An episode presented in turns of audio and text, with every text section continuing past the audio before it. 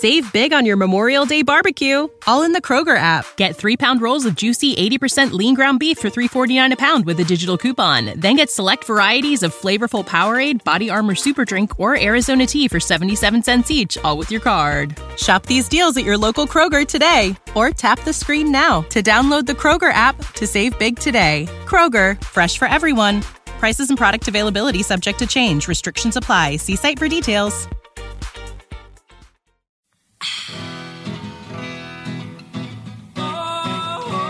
My friends, I am Vivian McPeak, and this is Hempresent. If you have feedback or would like to suggest a guest or topic for Hempresent, email me at hempresent at gmail dot com. I greatly enjoy hearing from you, the listener. Nikki Lastretto was born in the right place at the right time to be a flower child in the sixties. After years of being the ultimate city girl, working at the San Francisco Chronicle and Cron T V, Nikki dropped out and traveled the world, living primarily in India.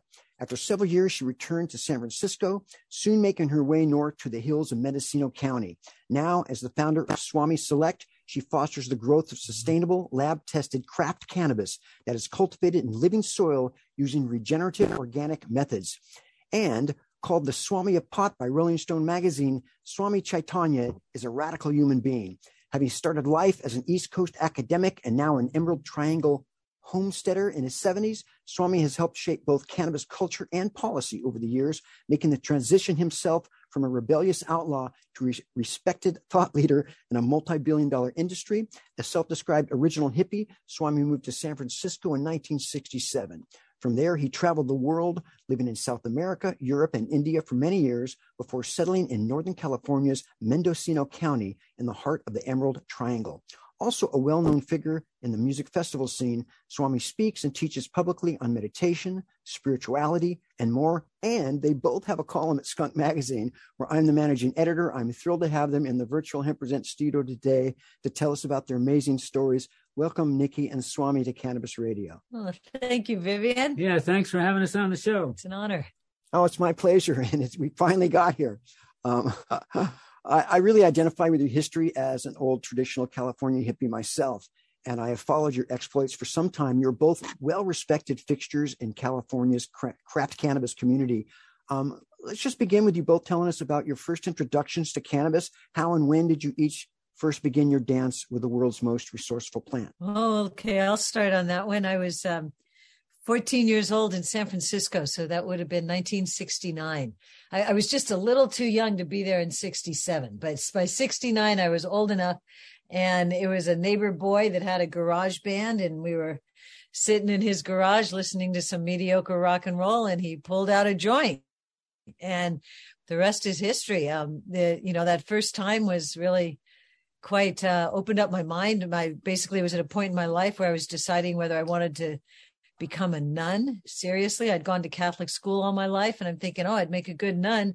And then I thought, oh, maybe I'd make a better hippie. Well, you can tell which one won out.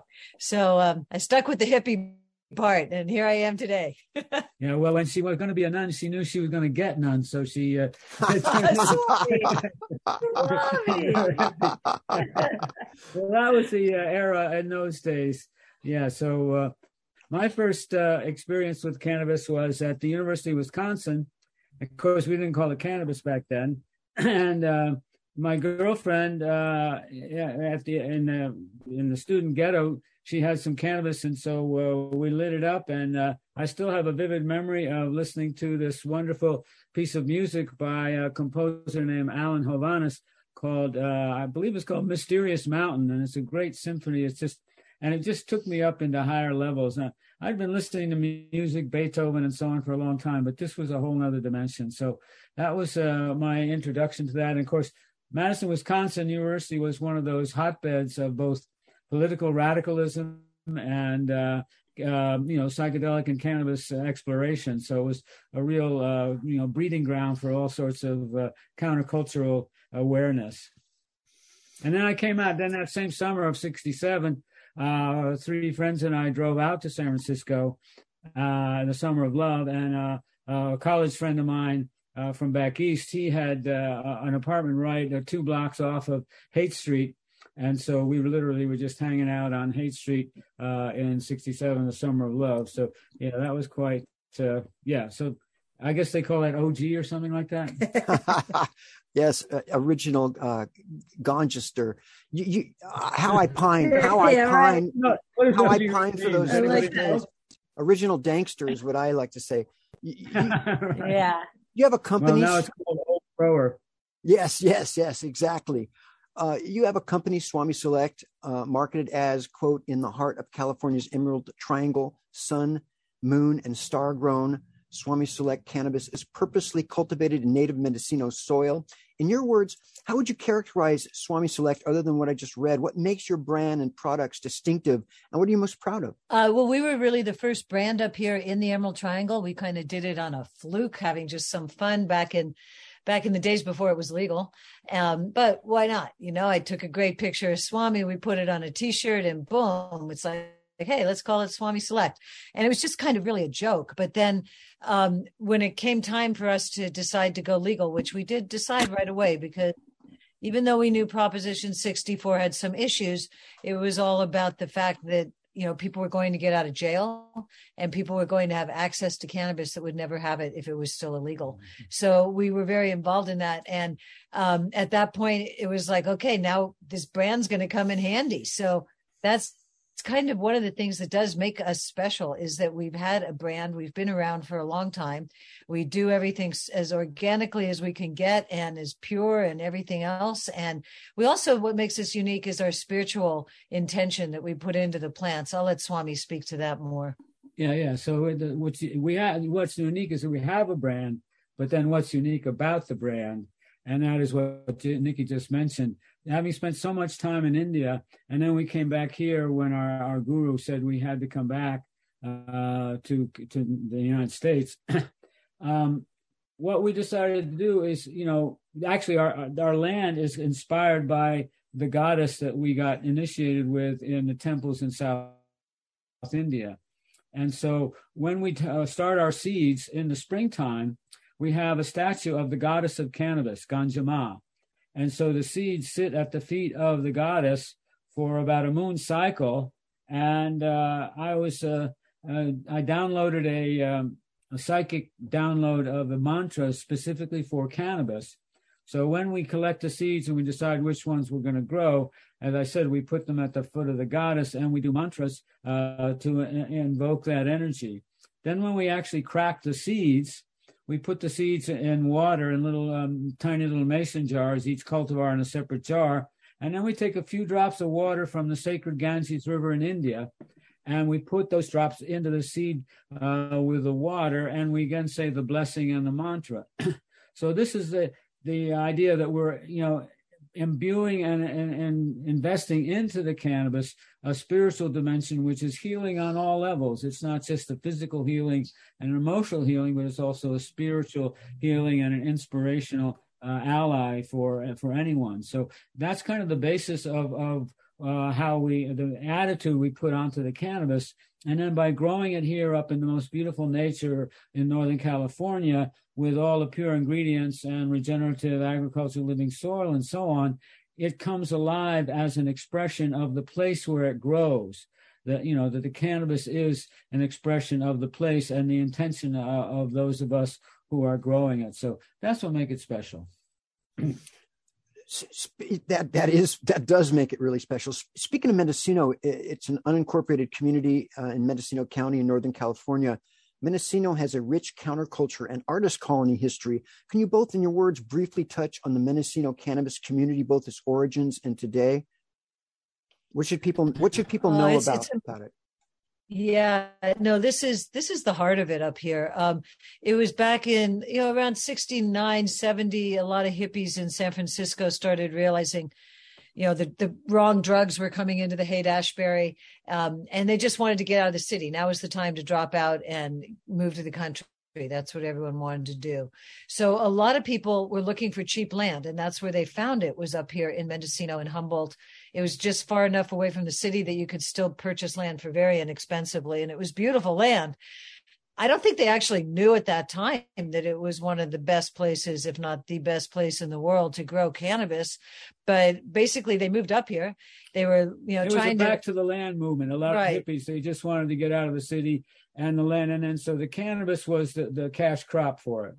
And so they, um, they really, they kind of figured this out. They didn't, but they didn't figure it out right away. I think they really were at first just growing vegetables and trying to be sustainable.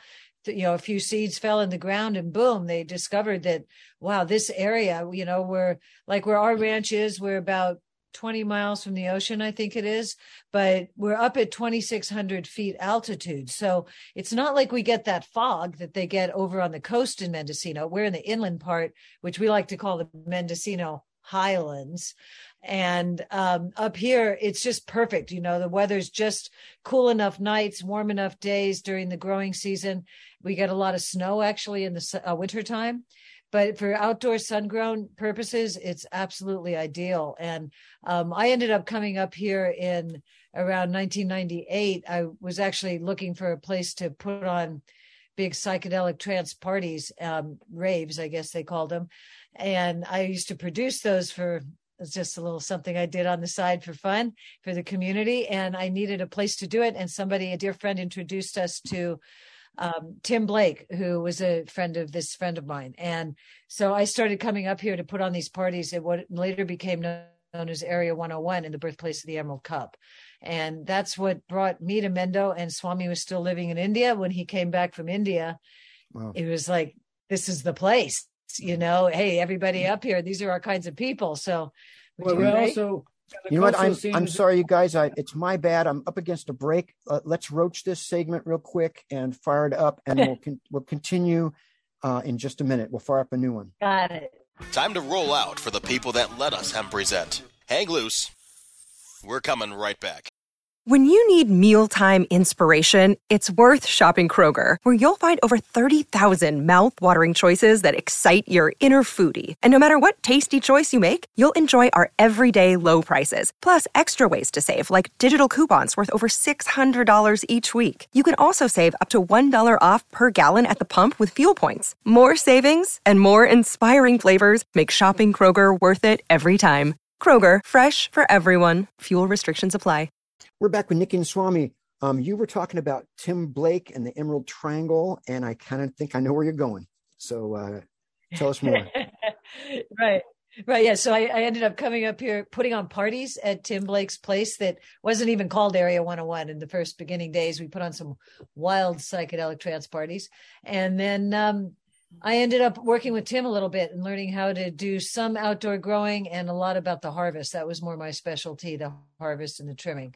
And then, like I was going to say, Swami came back from India and we ended up finding our own place and it worked out great. Well, That's I first we... came up to San Francisco probably in, in the mid seventies because uh, a friend of mine from a commune we had uh, in San Francisco, he got some land up here and he started growing. And I would occasionally come up and help him with harvest and so on.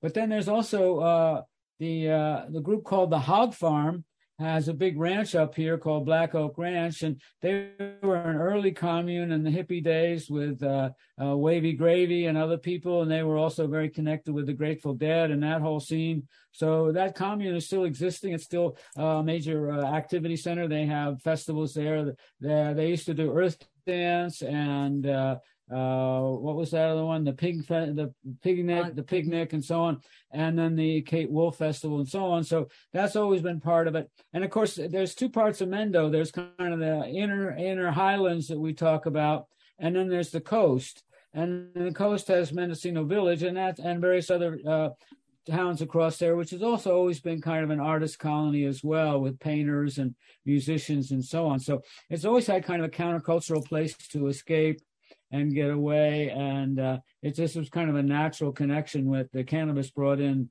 brought in some money to have everything uh, continue. So over the years, it really became cannabis became the heart and soul of Mendocino County. It used to be uh, logging for many, many years. It was all, you know, basically after the gold rush, people moved up here. They wanted to build the Bay Area, and they took a lot of trees out from this area that went down to the Bay Area to build. So at a certain point, the logging industry really had to stop just because they were running out of the trees to cut, I guess. And um, it a lot of it switched to cannabis. So there's actually loggers that are now probably cannabis growers that their history used to be logging, but it just, it seemed like the natural thing to do. And it's really supported our county for several, many years, whether they want to Decades. admit it or not in the Board of Supervisors. It really has been the supporting factor in our county and in Humboldt County as well. Um, I want to get back to Swami Select uh, really fast. Your website, swami select dot com, uh, also says, through our commitment to responsible regenerative methods, we provide conscious connoisseurs premium flowers for medicinal and, and inspirational use. Can you tell us more about your operation? What do re- re- responsible regenerative methods mean to you? And why are such methods an important aspect of a cannabis cultivation operation today? Well, uh, the key concept for regenerative farming is the idea that the soil is alive, right? And you want to do everything to not only keep the soil alive, but enhance its, its li- living parts. And so uh, modern industrial agriculture uses a lot of uh, chemistry, a lot of things derived from petroleum. And most of those uh, uh, nutrient ingredients are delivered to the plants in kind of a form as a salt. And over time, the salt uh, collect, collects and eventually makes the soil less and less fertile. And the idea with regenerative farming is that we're adding ingredients into the soil that stimulate the life within the soil and regenerate the fertility of the soil. And that means we go down to the, the microscopic level. And uh, what we know, what we understand in the last ten or fifteen, twenty years or so is that the living soil is composed of many different uh, living elements, starting with bacteria.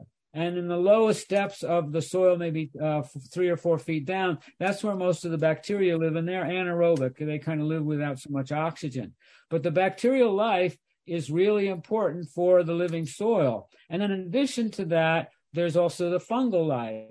And the balance between the bacterial life and the fungal life has to do also with how big your plants, the fertility of the soil.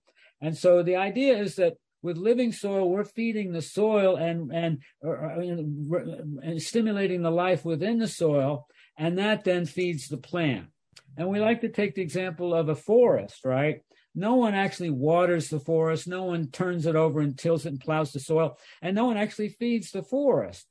That's what's happening there is what's called the law of return. So in a forest, everything is dropping down, the leaves and the branches and so on. It falls on the ground.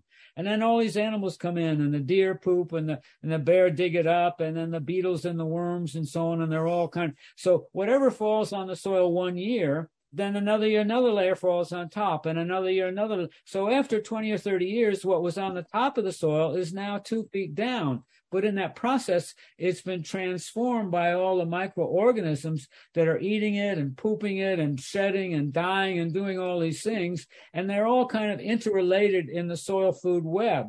So if you take out any one of those ingredients or any one of those living entities, you kind of break the web. And so you have soil which gets less and less fertile. And the idea with regenerative is we try and work with closed loops. And a closed loop is something like, say, I, I have a pond, and so I use the pond water to irrigate my plant. And then there are fish in the pond that are making the plant, the water in the pond actually more, more nutrient loaded. And so we also use uh, the, you know, the ashes and, and, and charcoal from our wood stove. And uh, we use the leaves, uh, and we make the leaves in a pile, and they get fungal growth in the leaves. And we use the, the fallen branches, and we wood chip those, and those become an integral part of our soil amendment. We have a compost pile where we take, you know, all our vegetable scraps and stuff that we grow in our own garden, and other stuff, of course, we get from friends close by and so on, other gardens. And that's, and that naturally creates a compost, which is uh, from locally derived sources. And we have a worm bin and so on. And all these things are closed loops that we keep feeding, and then they feed us, and then we feed the garden with them. Even the, the scraps from the cannabis, when we when we finished harvest, we wood chip the branches and the stems, and all that goes in back into the garden, and the leaves from the plants, they all go into the compost. So there's the whole thing where you, you keep the cycles going, and you try and source as much of your material you can as your nutrients hyperlocally, as we call it, from your nearest neighbors. And for example, we have a neighbor up the hill who's got alpacas. So we use a lot of alpaca poop uh, in our garden and so on. So that's the whole idea with regenerative. We're, we're making the soil more fertile and, and more able to uh, grow things than it would if we just kept using chemical nutrients, which would eventually uh, make the soil less and less fertile. So it's really being in harmony with nature and paying attention to what you're doing and using things as local as possible. On the Swami Select website, there's a place where it says Our Allies, and it features six organizations, organizations and events. It's rare that a business focuses on something like that. Why was it important for you to identify your regional allies? Yeah, cannabis is wonderful that way. It's really a community event, you know. Before it was legal, it used to be that, you know, all of us, you know, black market growers, whatever you want to call it, traditional um, traditional growers, right? Um, we would share ideas. Everybody would meet at little, you know, markets around the county and talk about things, or you'd run into somebody and you'd share ideas. So it's always been about sharing. And a lot of those allies that are on there, I mean, I know one of them is M C A, the Mendocino Cannabis Alliance, which is a very important organization up here that deals Um, with really communicating with our local and our state government to further rights for cannabis growers and to help us survive, really. So we owe a lot to them. Um, and, and then some of the others are uh, companies that actually certify our cannabis growing. I believe Dragonfly Earth Medicine is there, as well as Clean Green Certified. And actually very soon we're about to get our O C A L certification as well, which is from the California state. And that's the closest thing, because as you probably know, we can't we can't say that our cannabis is organic because the feds own that word. And until it is actually federally legal, we can't say that. So the closest thing is this thing that California's come up with called O C A L for a certification process. Um, what other things are up there on our page? I can't remember exactly. Which other ones do we claim? Um, Origins Council. Oh, Origins Council, yeah, yeah that's the M C A is the latest iteration of a series of trade organizations representing cannabis in Mendocino County. There's also one in Humboldt County. There's one in uh, in Nevada County, in Sonoma County, and Big Sur, uh, and Mendocino, and uh, um, Santa Cruz County, and so on, and, and Trinity County. And these are trade organizations representing the craft farmers. And uh, so Nikki and I were uh, very much a part of the very first of those in Mendocino County through various iterations, and now founders uh, also of M C A. And then the other one is Origins Council. And Origin Council takes a representative from each of those other uh, trade organizations that I mentioned, and they have a regional council. And then Origins Council speaks for all the craft Uh, heritage uh, organic farmers of California and represents them in the uh, state legislature and county legislatures. And now we've also, Origins Council has also joined six other state uh, trade organizations to uh, lobby on a federal level. So I'm one wow. of the founding board members of Origins Council. Uh, the director is Jean, Janine Coleman, and she's done a tremendous job. And these are ways that the farmers have gotten together to speak up, and they stand for more than uh, nine hundred uh, farmers around California. And uh, it's a way to communicate with each other and um, address the issues, and also to deal directly with state and, and county legislators. And I think that the Mendocino Producers Guild is also up there, M P G, which wow. is a very important organization, um, because we, okay. we really are here to help each other. This isn't like, I mean, I guess you could say we're in competition for shelf space, but we also really want to see as many of us survive as we can. You know, the craft farmers from up here in the Emerald Triangle are literally dropping like flies these days. It's yep, just yep. gotten too expensive, too rules, well, regulations, and permits, and people are quitting. I, I got to tell you, that's, so with that, M P G, we do things. Go ahead. I was just going to say that that's that's the community spirit that that that I know from the old can that old the original cannabis paradigm. Yeah. We we are up against another break, so we got to put another okay. sh- uh, another segment in the roach tray, but we'll fire up this last one in just a second. Don't okay. go anywhere. Time to roll out for the people that let us Hempresent. Hang loose. We're coming right back. And we're back for the final segment with Nikki and Swami. Um, you know, there are a plethora of taxes, rules, and regulations that are often changing, making operating any cannabis business challenging. Of course, each state is different. Uh, and, and it makes it hard to even make a profit. In, in for some people I talk to, how would you characterize California's current cannabis laws relating to the cannabis industry? What what, what impact have they had on the pre-legalization uh, legacy cannabis community that predated all of this? It's destroying us, basically.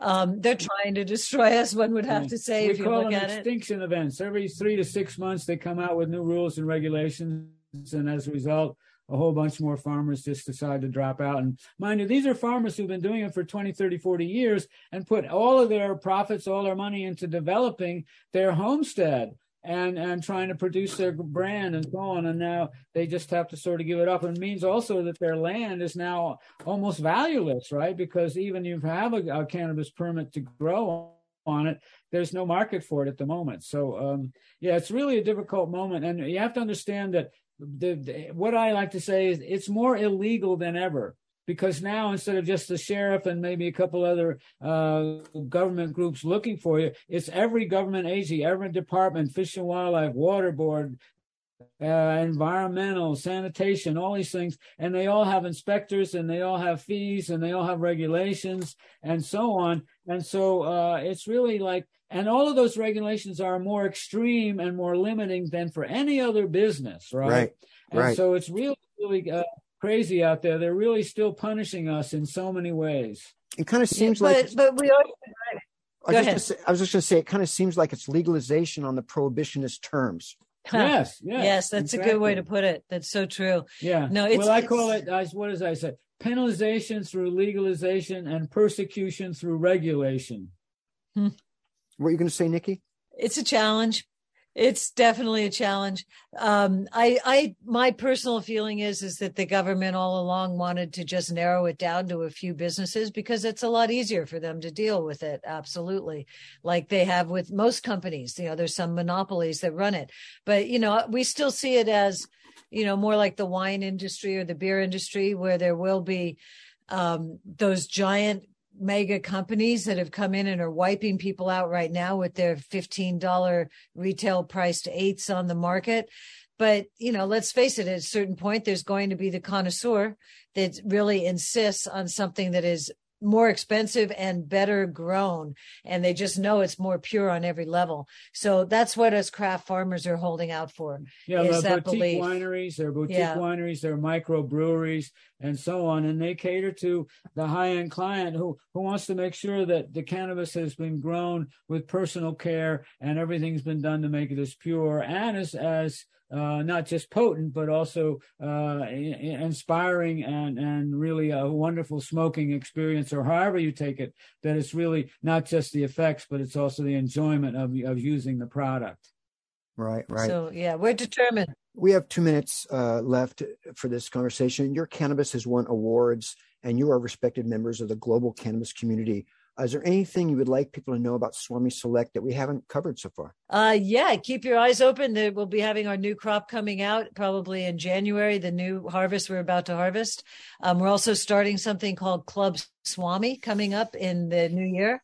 And that's going to be a way for people to get uh, Swami Select delivered directly to their house when they become a member, and they will be getting cultivars that will not go to regular retail stores and other swag and opportunities. Opportunities and all kinds of things that go with it. Um, we're probably going to do some pre-rolls next year too. So there's lots of new stuff coming up that we're looking forward to. And one other thing that uh, we want to emphasize also is one of our main purposes is education. Uh, Swami Select is what we call a social purpose corporation, and we're very much involved in raising people's awareness about cannabis, both for its medicinal and it's also its its spiritual and inspirational qualities, right? And so it's one of the great things about cannabis that it has more uses than any other plant on the whole planet, and more ways that it can benefit humanity. And we just want to keep educating people about that. It's not just about smoking. It's about the whole range of way cannabis can be ingested, and also the way cannabis involves with the community and with the nature that it's around. And it's also about raising awareness of that we are all part of this human group, this human society together, which we share with the plants and the animals on the planet. And, uh, you know, all the insects and the bugs and everything. And so we need to be all together and share this and, and just, you know, May peace prevail. Amen. Nikki Lastretto and Swami Chaitanya of swamis select dot com. Thank you both for taking time out today to share your wisdom, wisdom and experience. I'm. It's just such a blessing to finally talk to you guys. Oh, thanks, Vivian. Yeah, likewise. Glad we finally connected, and uh, good luck with all your other endeavors. Thank you. Hempy Trails. And that concludes this installment of Hempresent on Cannabis Radio. When it comes to prohibition, you've got the right not to remain silent. Activism requires a voice. So find your voice and speak up for justice, because resistance is fertile. See you next week. Marijuana! T H C. Sweet sativa. Dicker queen. Santalia. The opinions expressed on this Cannabis Radio dot com program are those of the guests and hosts and do not necessarily reflect those of the staff and management of Cannabis Radio dot com. Any rebroadcast, republication, or retransmission of this program without proper consent is prohibited. When you need mealtime inspiration, it's worth shopping Kroger, where you'll find over thirty thousand mouthwatering choices that excite your inner foodie. And no matter what tasty choice you make, you'll enjoy our everyday low prices, plus extra ways to save, like digital coupons worth over six hundred dollars each week. You can also save up to one dollar off per gallon at the pump with fuel points. More savings and more inspiring flavors make shopping Kroger worth it every time. Kroger, fresh for everyone. Fuel restrictions apply.